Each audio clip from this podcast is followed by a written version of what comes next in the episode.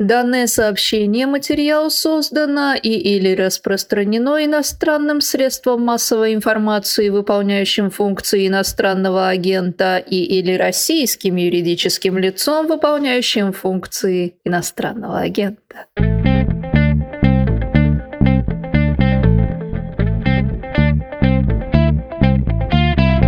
Здравствуйте, это подкаст о новостях, которые долго остаются важными. Он называется «Что случилось?» И в этот раз в коллаборации с подкастом об инвестициях «Калькулятор» студии «Техника речи». Мое имя Владислав Горин. За другими микрофонами ведущие «Калькулятора» Назар Щетинин и Андрей Ванин, инвесторы, повелители собственных YouTube-каналов. Здравствуйте, а, Назар и Андрей. Привет, Влад. Да, привет. Думал сказать «господа», но решил, что и так слишком много пафоса. Немедля порекомендуйте ваши YouTube-каналы, чтобы мы не зря с вами встретились, а вкрутили немножко рекламы. Черт возьми, не рекомендую. Вот смотрите, э, «Вредный инвестор» – это мой канал. Если вы инвестируете больше двух лет, приходите, послушайте меня. Если только пришли, не надо, это очень вредно. Там покажется, что очень все сложно, въедчиво, тяжело. В общем, это канал не для того, как стать инвестором, а как быть. Поэтому приходите попозже. Спасибо, Назар. Андрей. Я свой рекомендую. Его можно, ну, сказать, очень легко найти. Он так называется Андрей Ванин. Вот, а дальше, я думаю, вы зайдете, посмотрите и все поймете, нужно вам, полезно или нет. Отлично. Следуя девизу нашего подкаста, о чем хотелось бы поговорить? О том, что творится на рынках ценных бумаг. И, в общем, это и есть новость. В первую очередь, конечно, про российские рынки интересно. И потом, расширяя наш разговор, тематику его, какие последствия это будет иметь. Особенно любопытно, что будет с людьми, которые только пришли на рынок. Сейчас, как никогда, много людей в стране, которые завели свои брокерские счета, смотрят в эти дни в приложения инвестиционные в телефонах, удивляются и плачут. Для них это первый кризис, и мне кажется, что нужно небольшую терапию им устроить. Примерно вот таким видится мне ход беседы. Если вам захочется его сломать, милости прошу, имеете полное право, если вам что-то будет казаться более интересным, более важным. Пока следуя своему плану. Первый вопрос про рынок. Он нынче, по-вашему, в каком состоянии? Вы бы как это оценили и как э, эмоционально это переживаете при вашей-то черствости? Ну, во-первых, слово «переживаю» неуместно для меня. Я практически радостен, может быть, даже счастлив. Радостен все-таки больше подходит. Поясню. То, что сейчас происходит на рынке, это называется скидки. Для тех, кто понимает, что там торгуется что за акциями стоят крупные компании, которые зарабатывают выручку, получают прибыль, этой прибылью делятся с акционерами, либо направляют эту прибыль на дальнейшее развитие. Я сейчас очень важно говорю про эффективные компании. Тут важно отделять одних от других. Собственно, например, я на своем YouTube-канале, опять же, про это рассказываю. Так вот, если мы говорим про эффективные компании, а вот в последнем завале в первую очередь, на мой взгляд, падали они, потому что выходили иностранные инвесторы, и они любители покупать эффективные компании. И вот эти компании всегда мне казались дорогими. Это, знаешь, как если набывательский такой чуть-чуть непрофессиональный язык, ты приходишь в какой-нибудь магазин, видишь такой ноутбук классный, но вот дорогой. Ты вот думаешь, блин, ну нет денег или вот жалко их отдавать, да. А потом тебе такая смс приходит и говорит, на 30% подешевел. Вот какие ты чувства испытываешь? Вот, собственно, такие я чувства испытываю, когда рынок снижается. Для меня это возможность купить классные бизнесы по более дешевой цене. Слушай, ну сразу давай мы раскроем. Ты такую классную картинку нарисовал, что все-таки у тебя при этом падают акции, ты не какой-то, значит, э, бог инвестиций, то есть все-таки при этом снижается у тебя оценка стоимости активов твоих, ну, окей, в долларах, в рублях в моменте. То есть это тоже, это происходит с Андреем. Да, да, безусловно, вот, да. Да, но у тебя есть возможность, ну, там, ты работаешь на работе, там есть у тебя доход, да, он приходит, этот доход, там, от своего собственного бизнеса, от работы, вот, и ты просто докупаешь, да, ты увеличиваешь количество акций в штуках, но это не значит, что мы каким-то образом можем обогнуть не то я. падение, которое происходит. Мы точно так же, как бы, как сказать, пострадали, нет, то ли вот, слово. Вот, видишь, я все-таки не хочу его использовать. Поясню. Даже более того, некоторые бумаги, которые не упали, а есть такие, я продаю, ну, чтобы действительно ты прав, денег не всегда есть свободный, я что-то продаю, что меньше упало, и покупаю, что вот серьезно ну, скорректировалось. Да? да, я перекладываюсь. Поэтому, еще раз, как это не парадоксально, коррекции для меня приятное событие. Но это очень важно, это такой очень важный слом в голове инвестора. Пока для него падение – это плохо, он скорее начинающий инвестор, потому что он хочет только, чтобы росло. А когда человек говорит Вот растет, блин, а плохо, я вот тут собирался откладывать зарплаты, наращивать свой портфель, а она все растет, растет, мне все дороже и дороже приходится покупать, он расстраивается от роста, понимаете? А человек, который говорит, о, отлично, упало, я сейчас уже зарплату получу, я там по 10-20% откладываю, я смогу те же акции купить подешевле, да? Вот он рад коррекциям. И вот этот слом, конечно, звучит, ну, во-первых, для начинающих парадоксально, но вот когда он происходит, приходит понимание, что такое инвестирование. Ну, только сейчас, Влад, я кидаю небольшой сейчас деготь в этот баскет Робин быстро-быстро, что все-таки нужно дорасти до того состояния, чтобы балдеть от того, что акции падают, и ты можешь купить их больше. Просто это офигенно звучит, но очень, как бы, очень просто побудьте на рынке какое-то время, просто, может, не стоит много денег засовывать сразу, по чуть-чуть добавлять. Сто процентов в течение года вы придете к этому выводу, что когда цена падает, это хорошо, если вы надолго инвестируете и по чуть-чуть добавляете. Вам прям радость будет приносить. И вот правильная история. У меня была в портфеле бумага, которую я покупал по 1100 рублей, там она сейчас вот там, Акрон, стоит 11 тысяч. Вы знаете, насколько тяжело нажать кнопку, когда ты покупал ее по 1000, а сейчас 11 тысяч, там спустя много лет.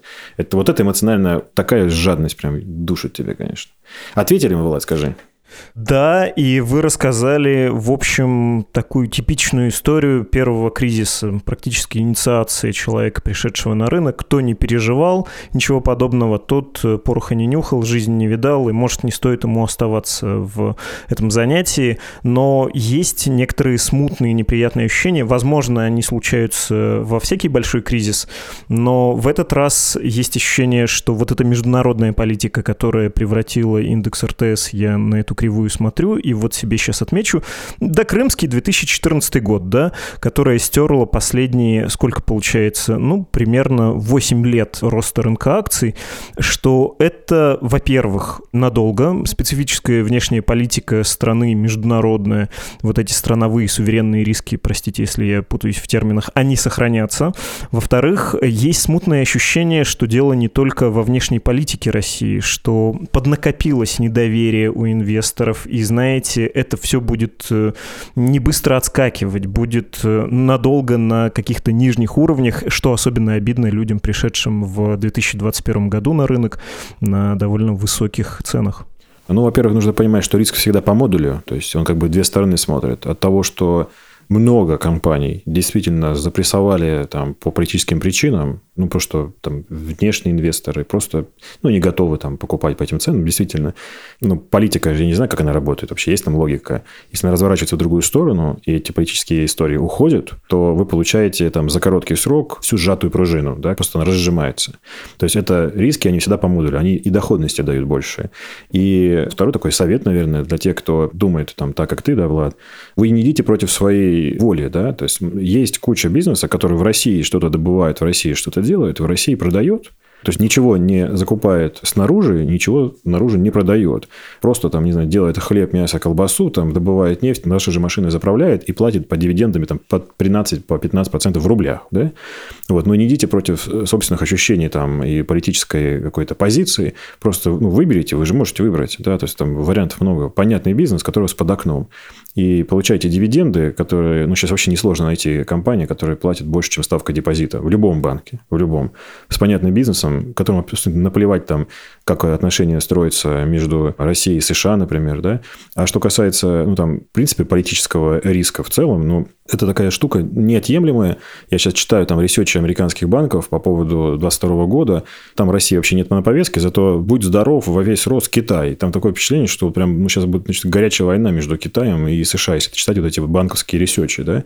Как-то вот я думаю, что есть много прекрасного бизнеса в Китае, которому абсолютно наплевать на это. Местное население за ним ухаживает, получает за это выручку, и вы можете его держать. Но если вы прям принципиально хотите работать с такими компаниями, как «Газпром», например, вот прекрасная, самая политическая компания в этом плане, да, потому что она добывает здесь, продает туда, ну, тогда просто примите этот политический риск. А я вам так рекомендую просто с ним не связываться. Есть что купить и без этого. Да, я вот еще добавлю от себя. Во-первых, чуть-чуть поясни, потому что это важно, у страха глаза велики по поводу того, что там рынок э, куда-то свалился на уровень 2014-2015 года.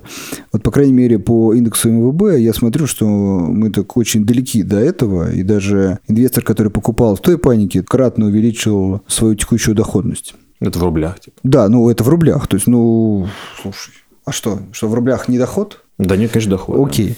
Вот. И второе, ну, это нормальная история, что, к сожалению, видимо, так автоматически начинает мозг работать по принципу тому, что акция – это что-то, на что надо купить, и потом она должна вырасти, я на этом должен заработать. Вот ты сказал, долго не будет отрастать.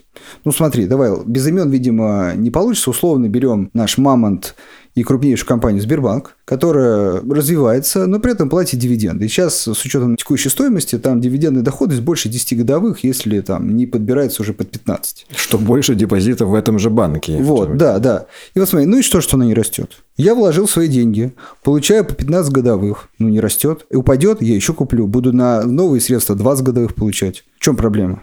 Ну, я могу даже пофантазировать. Типа, проблема в том, что сейчас будет издан указ за рубежом закрыть Сбербанк. И он закроется. Все. Все, и, тогда... И ты все потерял абсолютно. Все, тогда очень нет. просто. Тогда вы инвестируете в какие-то иностранные активы. Ну, То есть, вы не берете на себя риск России. Но э, сразу говорю, там три 4 годовых, дай бог, вы получаете доходность. Все, там рисков меньше, ну и доходы меньше, все справедливо. Да, ты просто видишь, Влад, мы в эту игру, если честно, играем уже 12 лет с Андреем. Называется игра «Разгонимый риск в теории». И там заканчивается все всегда тем, что обнимается народ с гречкой, с Калашниковым, знаешь, и сидит дома все в подвале. Просто эта игра, она ну, изначально, мы даже не будем в нее играть. Но правда в том, ну, еще с короткое резюме по этому части, что если вам кажется очень напряженная ситуация между странами там, и политика влияет, вы сможете найти компанию всегда, которая абсолютно абстрагируется от этого конфликта. Она никак не выигрывает и не страдает от того, что он происходит. Вы сможете найти и заработать больше ставки депозита. Договорились. Зацеплюсь за мысль про мир, потому что если хотите пугаться, то, безусловно, можно это сделать. Э, можно вспомнить страшное слово стагфляции и послушать тех, кто обещает, как во второй половине 20 века десятилетие было, когда ничего не росло, инфляция была, и сейчас в евро и в долларах действительно большая инфляция. И, в общем, не только Россия с своей специфической международной политикой, но и весь мир погряз во зле, и плохо будет всем. Что думаете насчет этих рисков, страхов? Слушай, ну есть такая книжка, ну ты, наверное, тоже читал ее, и знаешь про ее существование. Называется эта книжка «Лучшая в нас» размером как советская энциклопедия приблизительно, где просто статистически объясняют, что живем-то мы хорошо. Все меньше насилия, все лучше живем, да, справиться бы с этим. Это что касается, так сказать, научного подхода к обоснованию того, плохо ли мы живем или хорошо все-таки, да. То есть, ну, ученые говорят, что хорошо, я здесь ни при чем. И дольше еще. И дольше, да. Вот. А что касается эмоционального поля, ну, да, слушай, это правда. Ну, причем здесь факты, когда тебе страшно, да. То есть, это же как, ну, ребенок вот стоит там 4 года, он плачет, говорит, хочу мороженое, а ты ему объясняешь, там, что калории, это же диабет у тебя будет, да? Вот это бесполезно, это же разговор разума и эмоций. И поэтому сейчас вот последние недели там падение фондового рынка на фоне, ну, извините, новости, там, что сейчас война начнется, да? Ну, как вот, причем здесь вообще, как, ты не читаешь этих книг, да? Тебе просто тупо страшно, там, ты все продаешь и даже не знаешь, там, покупаешь золото какое-то, не знаю, какие, что можно в такие моменты делать. Поэтому я боюсь, что это просто тупик, и из него не выбраться, надо к психологу ходить, я не знаю, что это такое делать, ну, правда. Поэтому, ну, в целом, вот у нас, не поверишь, Влад, эпизод эпизод, э, последний вот подкаста «Калькулятор», у целый сезон посвящен тому, что делать, если будет оптимизм. Прикинь, если будет все хорошо. То есть, мы прям целый сезон посвятили этому. И ну, пока мы смотрим, по-моему, все хорошо будет.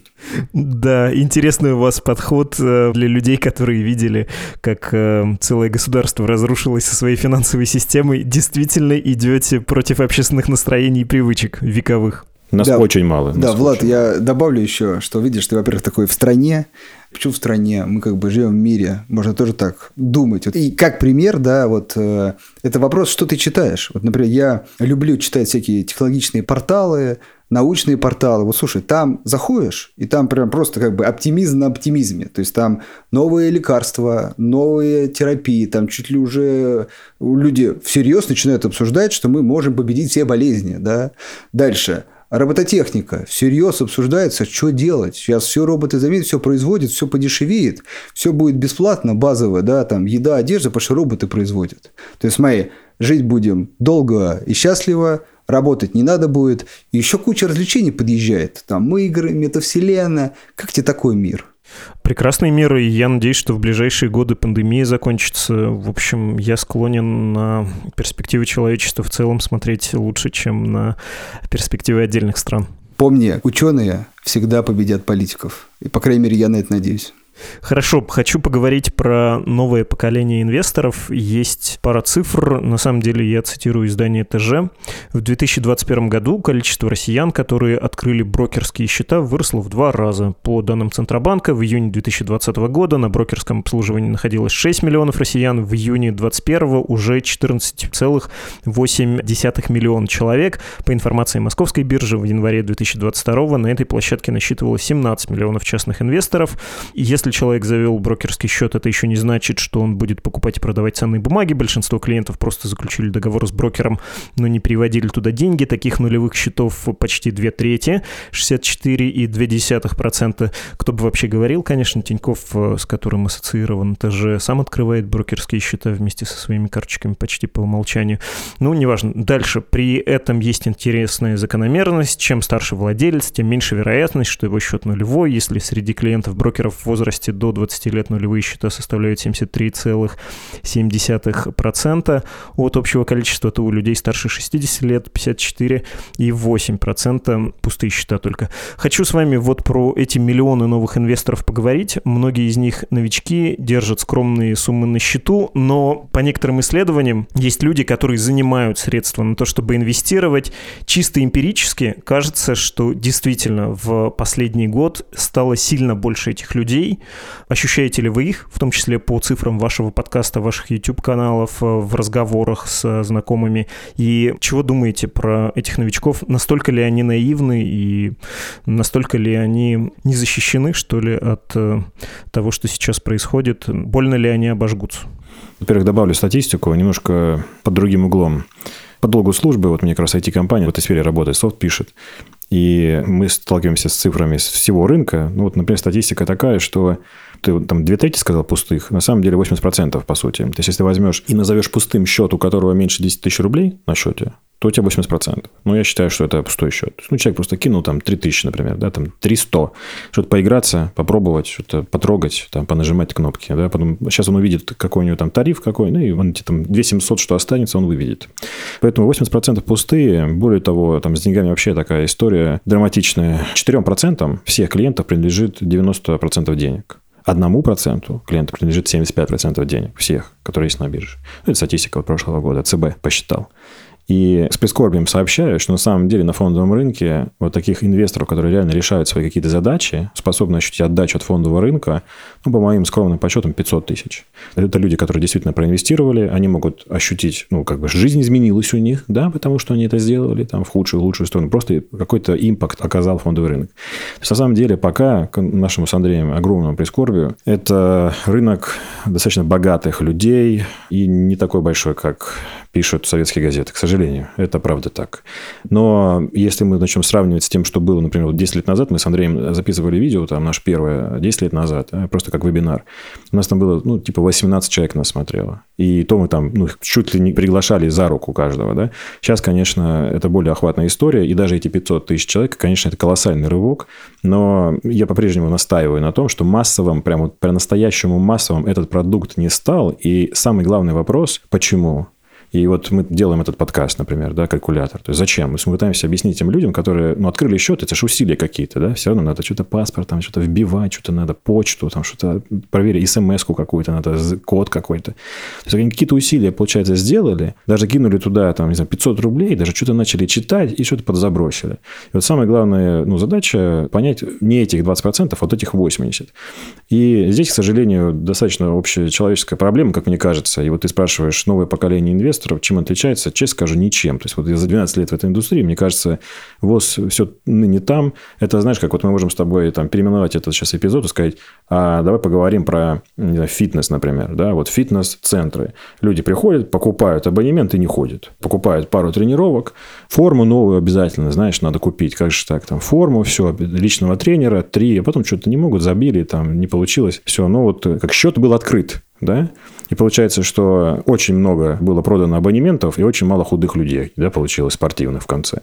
Вот эта тема примерно то же самое. То есть, к сожалению, ну, это правда, в любом нужно разбираться, нужно тратить на это время, друзья. Надо прямо Ну, вот я почему не рекомендую свой канал там, да, то есть мы там собираемся стримы, у нас обсуждаем какую-то одну большую там торговую идею, у нас он два часа идет стрим. Ну, мы не можем быстрее там. Ну, да, иногда мы там ржем, потому что сами просто устали там, да, хоть немножко отвлечься.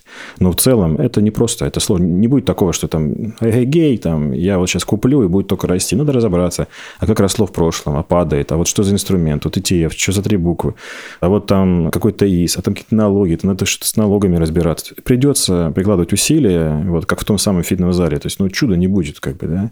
И, к сожалению, это действительно так. Вот, ну, я работал некоторое время, что называется, на входе, там, давно, там, лет шесть назад в брокерских компаниях, и там клиенты приходят, ну, ну ты им честно говоришь, хотите помочь, мы там, у нас бесплатное обучение, просто надо там подключиться по ссылке вовремя, бесплатно. Говорит, да, я все пойму, там, все нормально. То есть, это примерно такой подход, что, ну, они включают, там, скачали приложение и катарсис, да, то есть, вот сразу вот как они его скачали, и там все как-то меня это захватит, вот как Apple делает такую технику, да, ты открываешь любое приложение, и через полчаса ты уже знаешь, что тебе делать. Они думают, что будет так. К сожалению, это не так. Поэтому здесь некоторый скепсис. Но думаю, что пока это не массовый феномен, но из хорошего, что ну, действительно здесь 17 миллионов человек, да, они хотя бы соприкоснулись с этой темой, Дальше, может быть, им можно что-то допродать условно когда-то. Сказать, вот помните, вот, а если вы тогда не забили и продолжили качать пресс, вот тогда, год назад, то это вот единственная надежда. Немножко положительного в том, что вот когда мы с Назаром начинали, количество участников было гораздо меньше, но был явный акцент спекулятивный. Тогда Форекс-компания, вот сейчас это уже даже что-то ругательное, да, а тогда это было вполне солидные компании, и многие там пытались что-то тоже, какую-то птицу счастья поймать. С тех времен много на самом деле изменилось, и действительно сам инвестиционный подход, он прижился, и уже много людей о нем рассказывают, уже у людей есть выбор между спекуляцией и инвестированием. Действительно, многие, может быть, интуитивно, может быть, имея за плечами предыдущий опыт, склоняются к этому инвестиционному пути, но пока, наверное, еще не совсем правильно его реализуют, не совсем правильно понимают. Поэтому есть нормальные, хорошие подвижки в эту сторону, но они, как, не знаю, взросление человека, они медленные, они всегда сопровождаются ошибками, а на фондовом рынке убытками. И это неизбежная часть. Поэтому, собственно, она сейчас и происходит. Спасибо за объяснение в том числе этих цифр, потому что рискну обратиться к совсем маленькой выборке своих каких-то знакомых и обратиться к собственным впечатлениям. У меня в последний год есть ощущение, что, помните, когда сотовая связь только вошла в нашу жизнь, любой разговор, в том числе на улице, если люди помоложе идут, они обсуждали, черт побери, модели телефона, телефонов и тарифы сотовых операторов. Вот сейчас то же самое. В любой компании, даже мало знакомый, говоришь прививка, бустеризироваться, и все. И точно не будет неловкого молчания. Или вторая тема – частные инвестиции. Да, это часто будет разговор «я купил акции Теслы, ха-ха-ха», или «а я Газпрома, и мне стало интереснее следить, э, что там Северным потоком-2». Но тем не менее, это многих волнует, многие понимают, зачем это нужно. И есть у меня ощущение, что многие из этих людей, особенно особенно по опыту 2021 года, когда вложили, увидели, как это здорово, когда у тебя в приложении зелененькие цифры все время, и тут они сталкиваются с жесткой реальностью, они уйдут и никогда больше не вернутся, или долгое время не будут возвращаться к этому, хотя, ну, в общем, дело-то полезное, например, на пенсию себе что-то стараться зарабатывать, откладывать, государство тут на него надежды мало.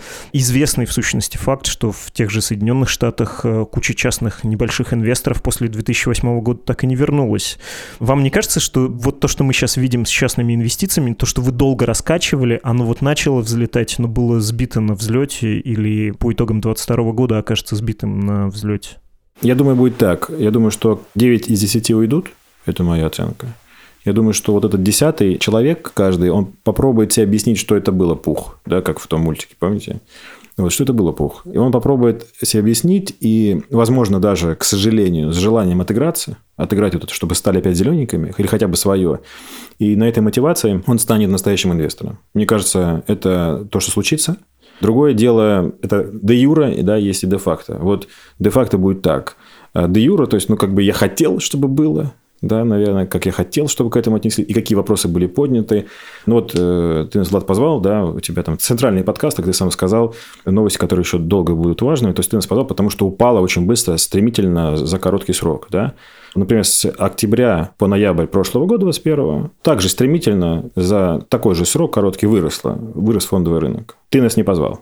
Я просто к тому, что я надеюсь сейчас до кого-то достучаться, что как упасть очень сильно, нужно очень сильно вырасти. Ну, это по-другому же никак, правильно? И получается такое дискретное состояние, что есть два состояния. Когда все падает, и паника, и мы сжигаем значит, мосты. И второе, это называется нормально. То есть, ну, типа, просто я купил, и акция растет по 15%. И никто не бьет тревогу, вот поверь, Влад, никто мне, вот мы там ведем какие-то там контент, пишем, да, никто нас не пишет нам и не говорит, происходит что-то ужасное. Типа, ребята, вам не кажется, что все сейчас плохо кончится? Никто не пишет, все это нормально, да? Поэтому такой совет э, для тех, кто сейчас увидел там падение, не знаю, ну, смотря какие вы держали бумаги, ну, например, там 10%, 15% вы увидели падение, чуть-чуть зум-аут сделайте, да, посмотрите там последние 2-3 года окей, если вам любопытно, посмотрите выборку 10 лет, собственно, попадает еще и 14 год. Это, напомню, сейчас мы пока обсуждаем, и надеюсь на этом и все, да, войну. А там реально был горячий конфликт. Попадает 14 год, попадает туда начало пандемии, то есть все мы классные, смачные, на самом деле страшные события, они там были, посмотрите, на этом фоне это будет такое небольшое снижение. Да? Вот поэтому, может быть, вас это как-то успокоит. Ну и самое главное, не забывайте напоминать себе, что когда-то надо же продавать. Это же нормально. То есть, это купил акцию, это выросло на 1000%. Но надо же ее продать, правильно?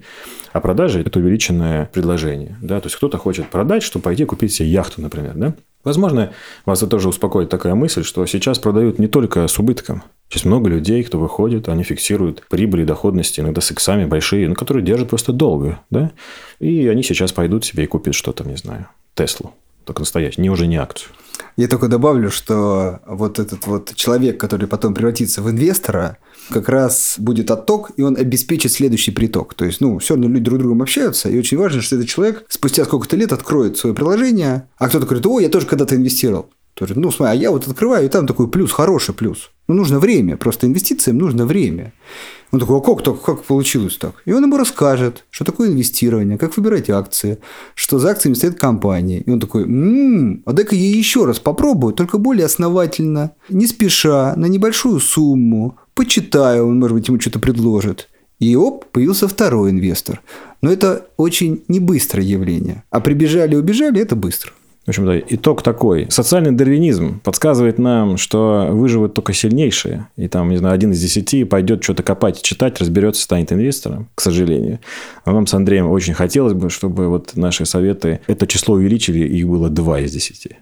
Отличный итог. Можно было бы закончить. Э, спрошу только на прощание, не хотите ли вы поговорить про криптовалюту? Подход у меня сугубо формальный. Во-первых, у нас был не так давно эпизод, который целиком был этому посвящен, но с тех пор все же накопилось какое-то количество новостей. Мы тогда говорили, когда ЦБ выкатил вот эту рекомендацию, которую предложил обсудить о полном запрете криптовалют в России, но с той поры Минфин сказал, нет, давайте оставим, будем не полностью запрещать регулировать, и по данным источников президент сказал, да, давайте будем все-таки регулировать, а не запрещать целиком. Ну и известный инвестор Джереми Грентом пишет вот, э, что на биткоин смотрит с неловкостью, как на голову короля, что это все ему напоминает пузырь. Ваши умы и ваше сердце это трогает, этот сюжет? Слушай, я скажу, не буду откровенен, меня не трогает, но у меня нету никакого ханжества и снобизма в адрес криптовалюты. Я очень уважаю это движение. Есть некоторая правда, что почему-то все забыли, что это валюта. Вот, знаешь, даже сокращенно обычно зовут как крипта. То есть слово валюта как-то подзабыли.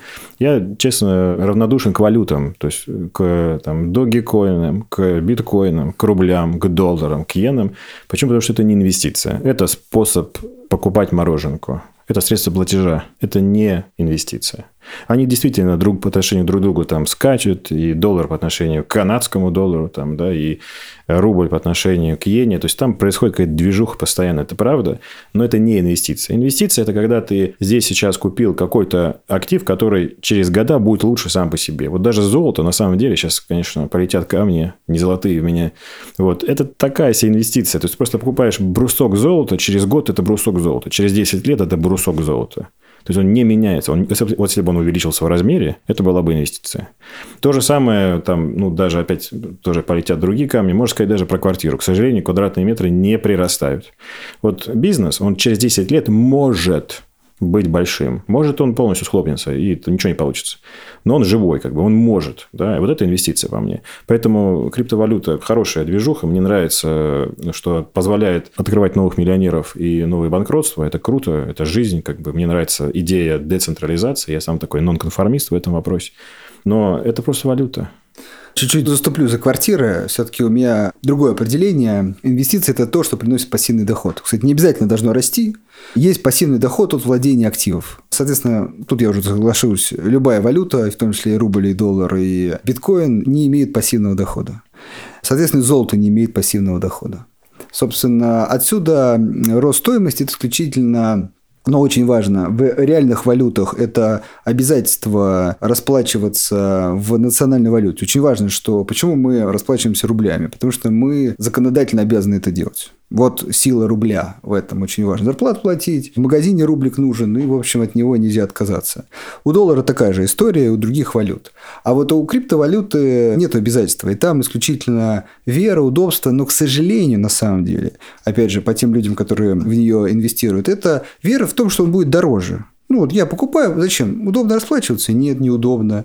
Выводить неудобно. Там. А вот зачем? Ну, будет дороже. Ну, все понятно. Все тогда понятно. Это история конечна. Да? Ну, это классическая пирамида, я считаю. Не побоюсь этого слова. Потому что каждый входящий рассчитывает на то, что зайдет следующий и он на этом заработает. Очень важно, сама валюта, криптовалюта, нормальная вещь, если как бы принять, но опять же, издержки по платежам дороже, скорость проведения, ну, если убрать да, да. регуляторку, меньше, то есть это вот с точки зрения платы за мороженое, как я сказал, это менее удобно. Но это актив, в кавычках, который растет. И туда, как, знаешь, как бабочек на свет, привлекает неопытных инвесторов. Когда-то, мне кажется, свет выключится. Просто когда не придет третий, четвертый, пятый. И эти ребята побегут оттуда, к другой лампочке. Ну и, собственно, будет то, что будет. Спасибо огромное. Андрей Ванин, Назар Щетинин, инвесторы, ведущие подкаста «Калькулятор», собственных YouTube-каналов. Спасибо, всего хорошего. Спасибо большое. Спасибо.